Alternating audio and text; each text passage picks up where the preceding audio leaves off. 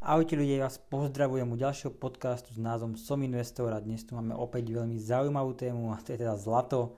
Minule sme sa teda bavili o bitcoine, dnes tu máme zlato. A som tu spoločne aj s Lacím. Laci má so zlatom aj nejaké skúsenosti, má o tom veľa načítaného, dokonca aj vlastní nejaké zlato, čiže tento podcast bude pre vás určite takisto veľmi prínosný a budeme sa opäť pozerať z toho racionálneho hľadiska, pohľadu a teda Laci, ja ťa tu zdravím, ahoj. Priatelia, čaute, som zase veľmi rád s vami a pri tomto podcaste a dúfam, že sa zase dozviete veľa podnetných informácií, ktoré vám pomôžu. Tak, to je hlavne teda základ a účel týchto podcastov a ja by som teda kľudne aj začal. Čo to je to zlato?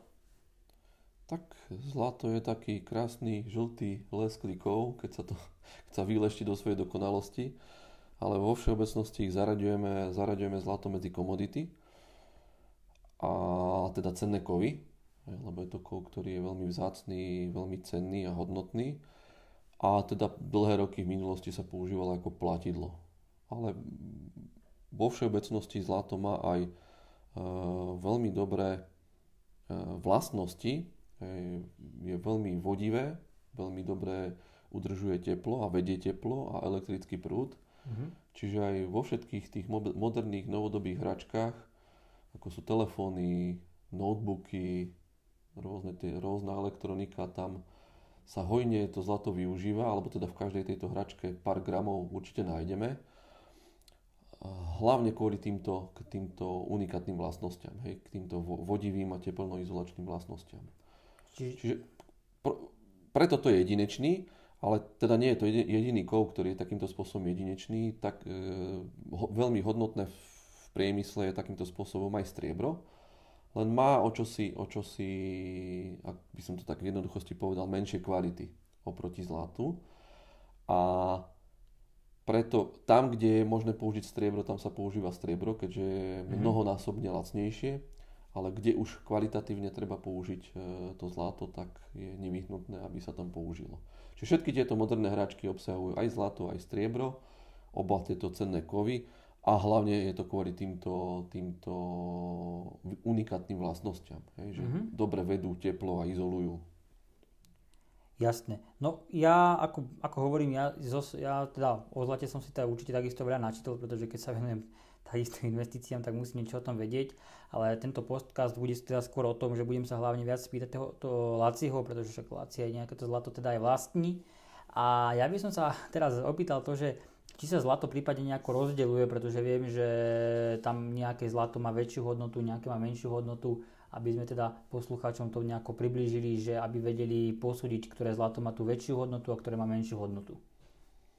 Tak asi základné také rozdelenie zlata toho šperkárskeho alebo toho cenného kovu je na karaty. Čiže zlato podľa toho, akú čistotu má, aký má punc, tak sa rozdeľuje na karaty. Tých karatov je 24 a teda 24 karatov je to najčistejšie, to je to čisté zlato. Čiže najväčšiu hodnotu. Čiže má tu najväčšiu hodnotu. A vlastne toto rozdelenie na karáty je vidieť aj na šperkoch, keď máme nejaké reťazky, prstenie, možno na náušniciach. Tak keď si dobre pozrieme nejakú vnútornú stranu, napríklad na prstienkoch alebo na príveskoch nejakú zadnú stranu, alebo na reťazkách, vždy bývajú vyrazené nejaké číselka. A väčšinou sa bavíme o hodnote 585/1000.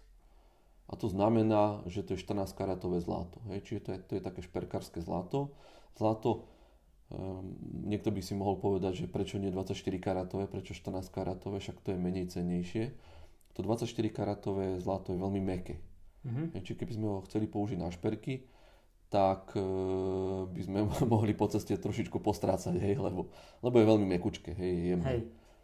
Keď si sa tak vybavím v minulosti, tak niektoré filmy o pirátoch boli vlastne, tam vždycky utkla v pamäti taká scénka, keď našli nejakú truhlicu so zlatými mincami a oni vlastne skúšali zahryznutím do tej mince, že či je to zlato. Aha. A keďže tie mince boli vyrábané ako 24 karatové, tak tam vlastne ostal otlačok tých zubov. Čiže oni zistili, že to majú 24 karatové zlato. To je taká úsmevná vsúka do toho, ale to ma teraz momentálne hneď napadlo. Hej, jasné.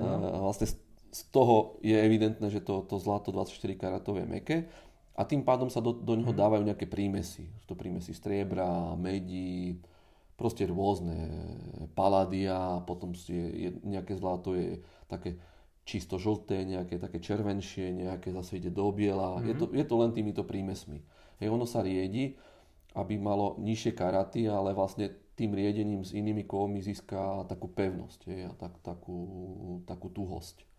No a keď sa budeme baviť o investičnom zlate, tak tam sa bavíme o 22 až 24 karatovom zlate. Toto je považované za investičné zlato. No a napríklad pri tom nákupe je tu jedna výhoda pri investičnom zlate, že na toto investičné zlato sa nevzťahuje DPH. Čiže vieme ho kúpiť oslobodené od DPH, čo napríklad zase pri striebre nie je, lebo to sa prevažne využíva ako priemyselný kov a tam, keď ho chceme nakúpiť, tak vždy musíme tú DPH zaplatiť. Jasné.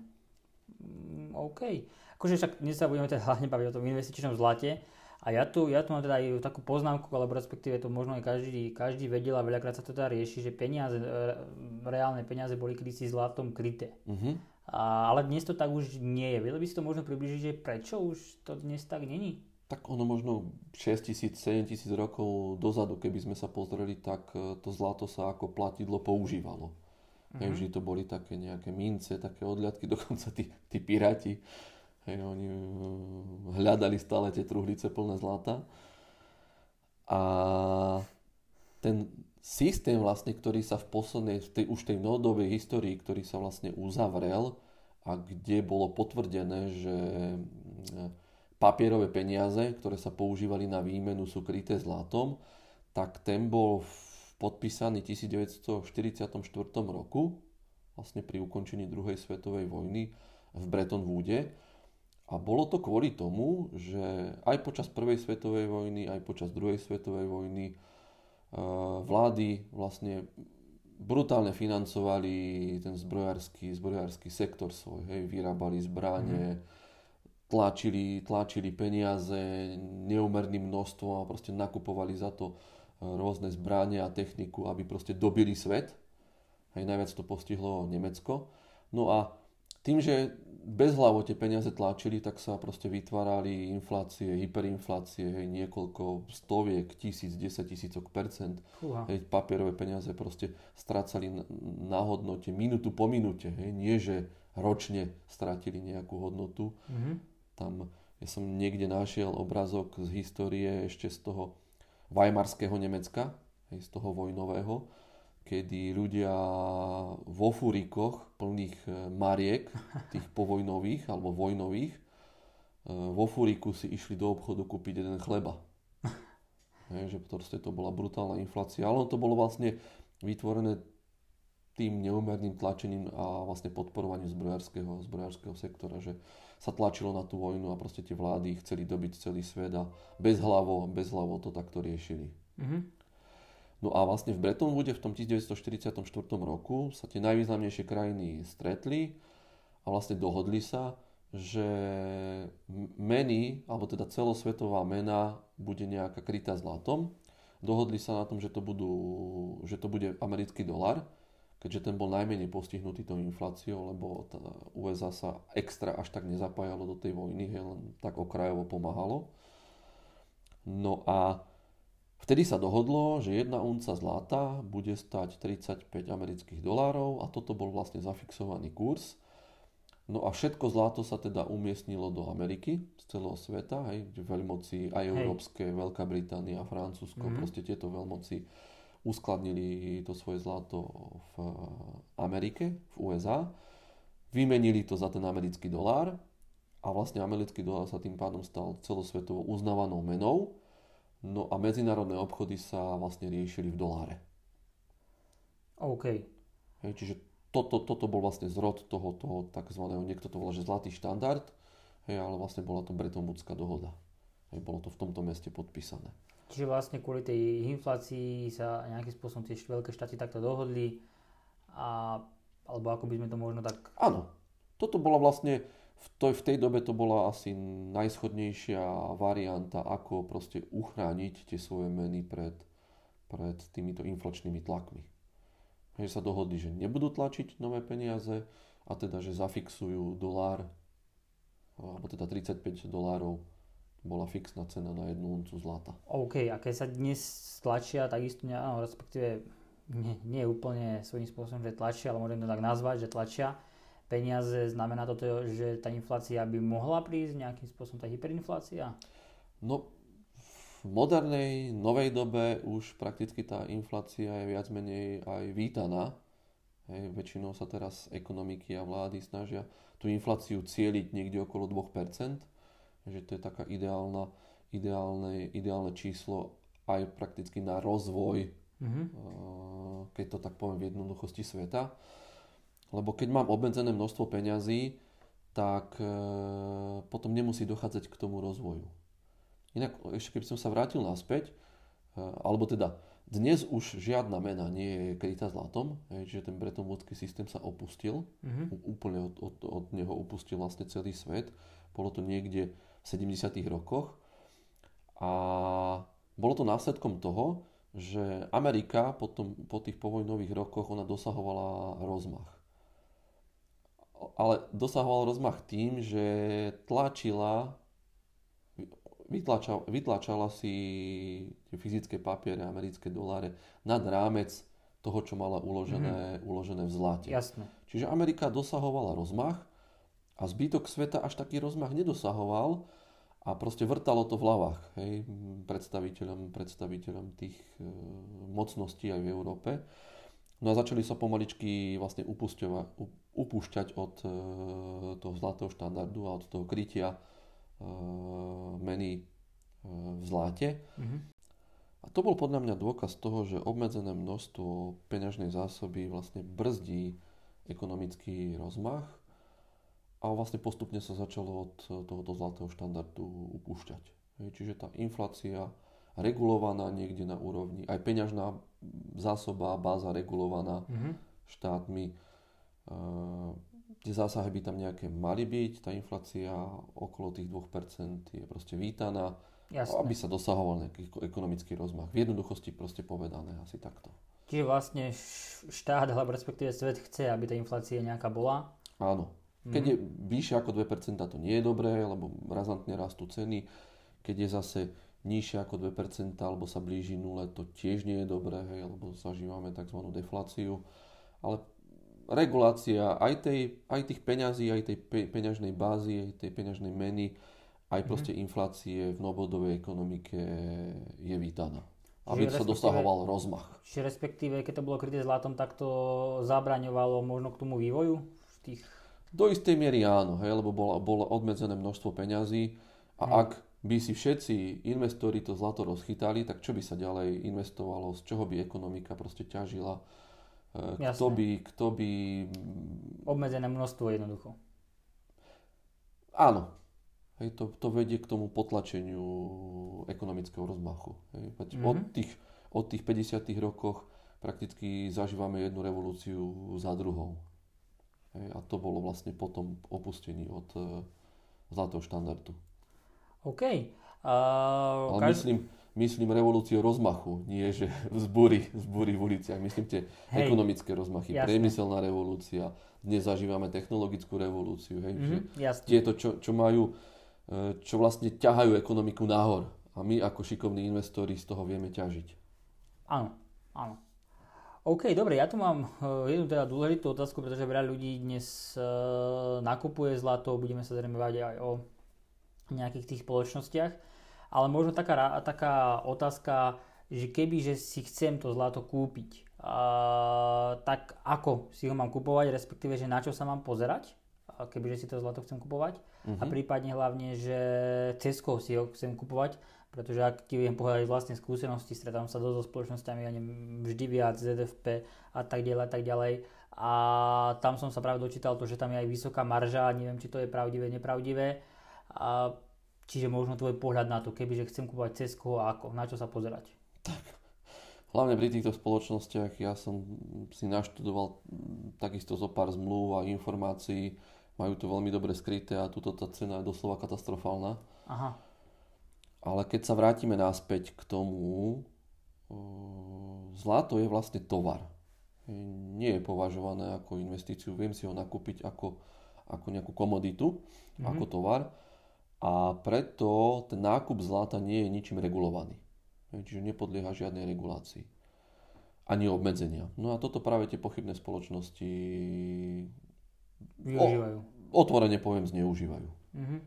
Hej, že proste tá regulácia tam nie je, cena unce zlata niečo stojí. On sa to volá London Fix, to je cena vlastne kotovaná na burze. Keď si pozrieme niekde grafy, tak vieme tú cenu zlata zistiť a je to práve cena jednej unce. Tá jedna unca je 31,1 gramu. To je merná jednotka, ktorá sa vlastne uzakonila ešte v ďalekej histórii, hej, niekde pred možno 4, 5, 6 tisíc rokmi, neviem presne, ale takto sa vždy zlato meria. Aj doteraz sa vlastne zachovala táto merná jednotka. No a tú cenu si viem hocikde na burze zistiť v rôznych grafoch. Hej, čiže jedna unca zlata proste stojí niekoľko. Dneska je to niekde cez $1,800 za uncu. No a tieto spoločnosti predajú rôzne sporenia do nižších gramáží, rôzne aj nákupy 5 gramových, 10 gramových, 20 gramových odliadkov. Neviem, či všetky predávajú aj tie uncové, lebo tam by to bol evidentné, aký je rozdiel. Dôležité je ešte povedať, že vlastne my nakupujeme v eurách. Čiže pozerať sa na London Fix cenu, tá je v dolároch. A musíme si ju prepočítať na eurá, aby sme dokázali zistiť tú reálnu hodnotu. No ale keď som si prepočítal rôzne odliadky, koľko stoja a za koľko sa aj tie jednotlivé odliadky dajú nakúpiť u férového obchodníka, tak tie ceny u týchto spoločností sú s maržou 30-40%, úplne hravo vám to takto predajú.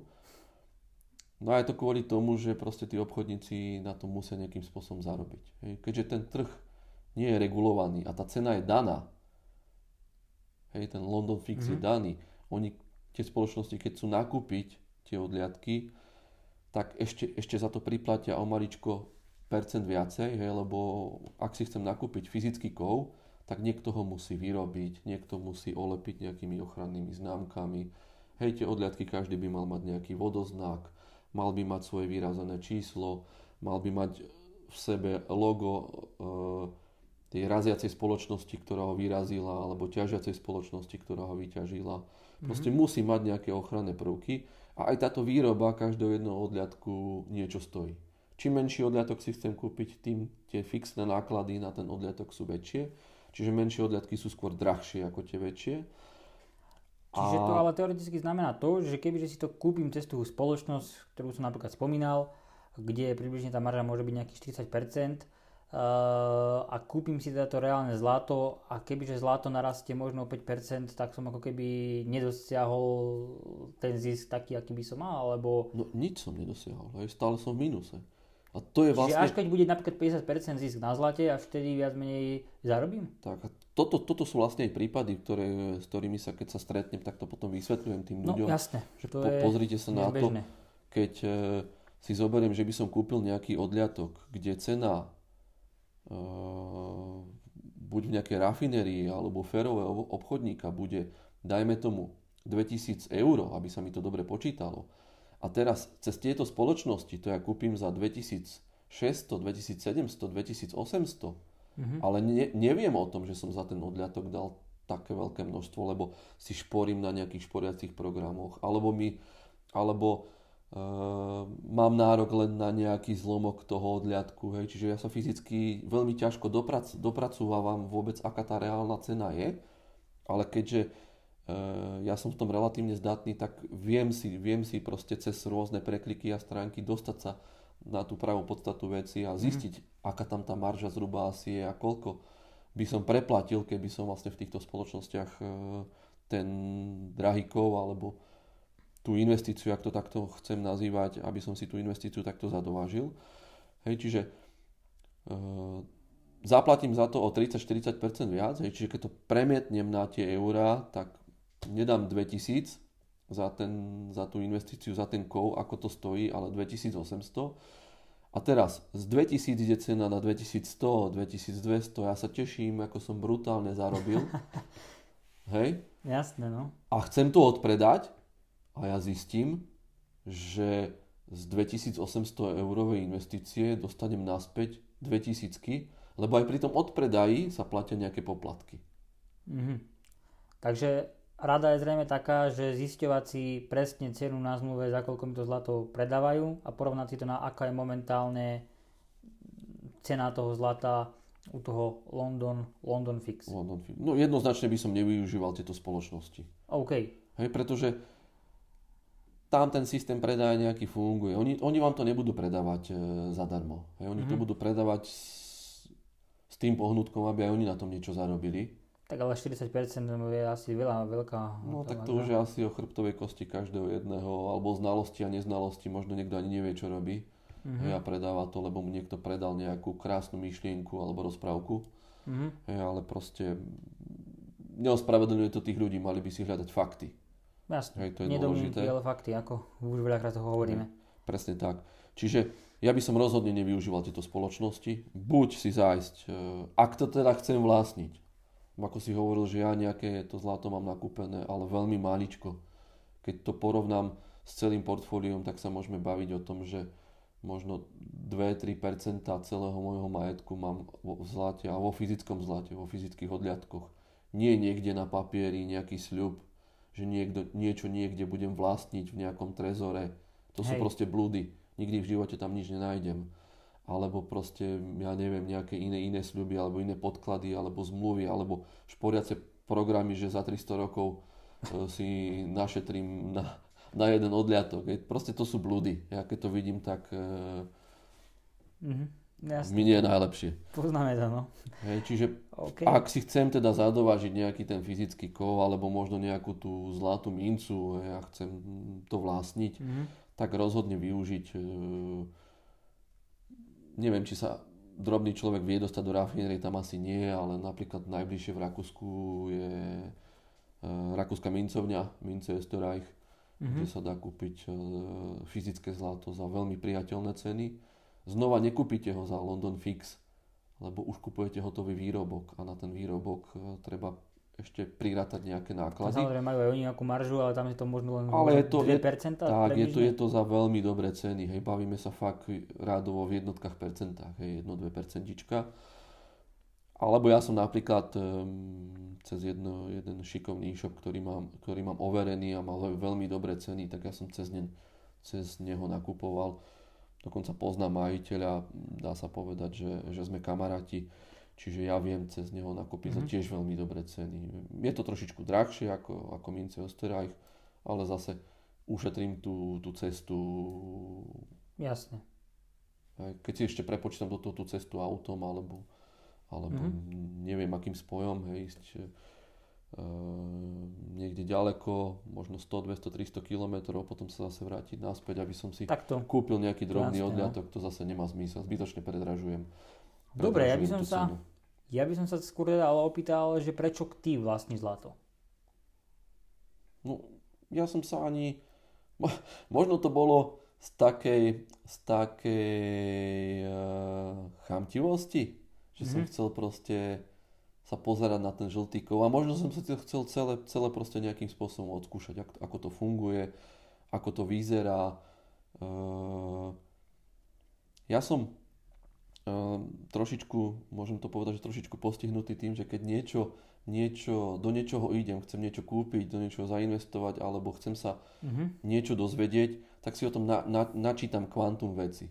Hej, aby som proste bol presvedčený, že to, čo idem urobiť, je fajn a môžem to urobiť. Čiže ja som si aj o tom zlate niektoré veci načítal, keď mi to bolo v minulosti núkané ako nejaká investícia.